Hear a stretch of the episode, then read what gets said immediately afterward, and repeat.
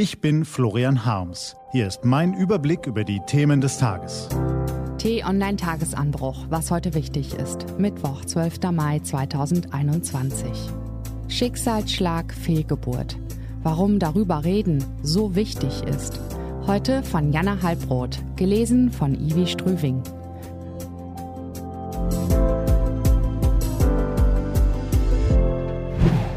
Fehlgeburt ein Tabuthema. Von zehn Frauen hat im Schnitt vermutlich eine schon einmal eine Fehlgeburt erlitten. Vermutlich, ja, denn genaue Zahlen gibt es nicht. Weltweit soll es pro Jahr rund 23 Millionen Fehlgeburten geben.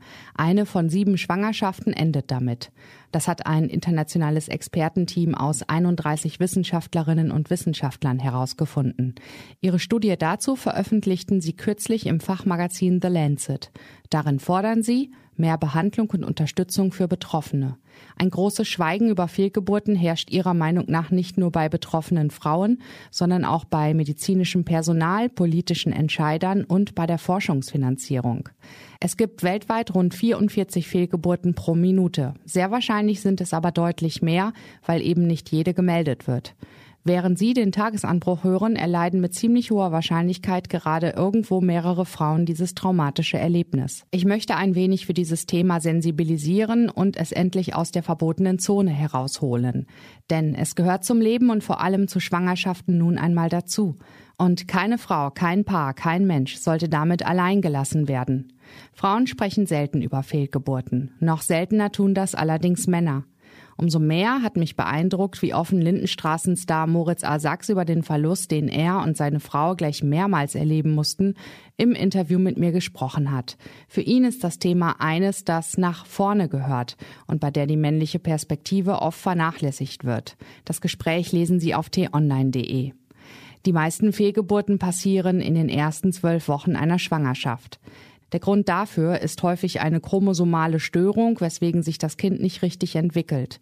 Aber auch das Alter der Mutter oder des Vaters, wenn auch in geringerem Maße, starkes Über- oder Untergewicht, Alkohol, Tabak, Stress, Nachtarbeit sowie Luftverschmutzung oder Pestizide im Umfeld der Schwangeren können zu Fehlgeburten führen.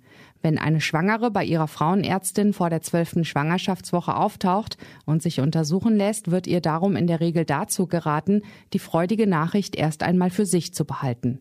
Womöglich liegt schon da der erste Fehler von vielen.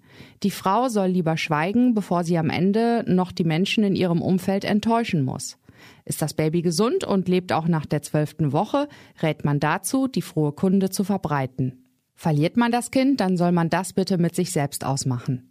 So könnte es jedenfalls rüberkommen und eben genau so etwas macht Fehlgeburten zum Tabuthema. Selbstverständlich kann man auch sagen, dass die Zwölf-Wochen-Grenze schützen soll. Viele Frauen sprechen sicherlich nicht gern über diesen Schicksalsschlag, zudem ist das Thema natürlich sehr privat. Doch Heimlichtuereien, das wissen wir alle, erwecken in uns selbst oft auch das Gefühl, wir hätten etwas falsch gemacht. Wir hätten einen Fehler begangen, den wir lieber nicht öffentlich machen wollen. Bei all der Trauer über den Verlust hilft einem Paar die Schuld allerdings am wenigsten. Wie würden sich stattdessen Betroffene fühlen, wenn sie wüssten, dass sie nicht allein sind, wenn sie wüssten, dass es vielen so geht und dass eine Fehlgeburt eben keine Anomalität ist, die kaum jemandem passiert, nur eben einem selbst gerade. Für diesen offenen Umgang plädiert auch das zuvor erwähnte Wissenschaftsteam. Fehlgeburten seien viel zu lange heruntergespielt und oft nicht ernst genommen worden. Vor allem in psychologischer Hinsicht müsse es mehr Unterstützung für die Betroffenen geben. Einen Hoffnungsschimmer gibt es, denn einige Prominente sahen es zuletzt ähnlich wie Moritz A. Sachs. Neben Hollywood-Star Sharon Stone oder Facebook-Gründer Mark Zuckerberg machte auch Herzogin Meghan ihre Fehlgeburt Ende vergangenen Jahres öffentlich. Warum sie das getan hat, um mal wieder Schlagzeilen zu generieren, um Mitleid zu erregen?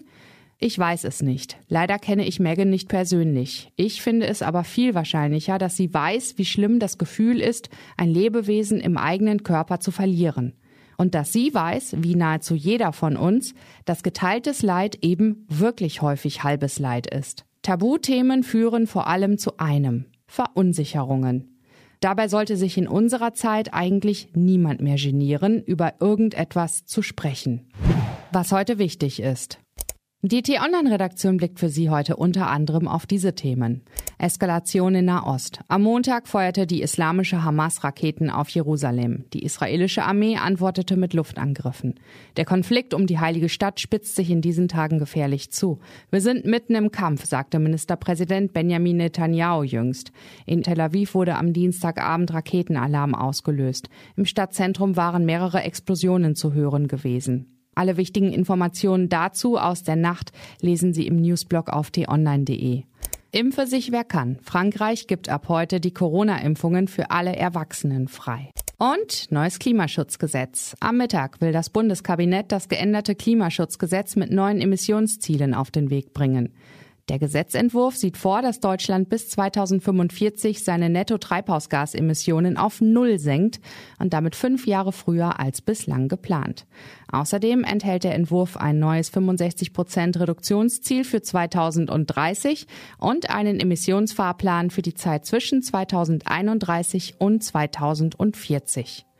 Bundesumweltministerin Svenja Schulze will um 12.15 Uhr in einer Pressekonferenz über die Details der Änderungen informieren.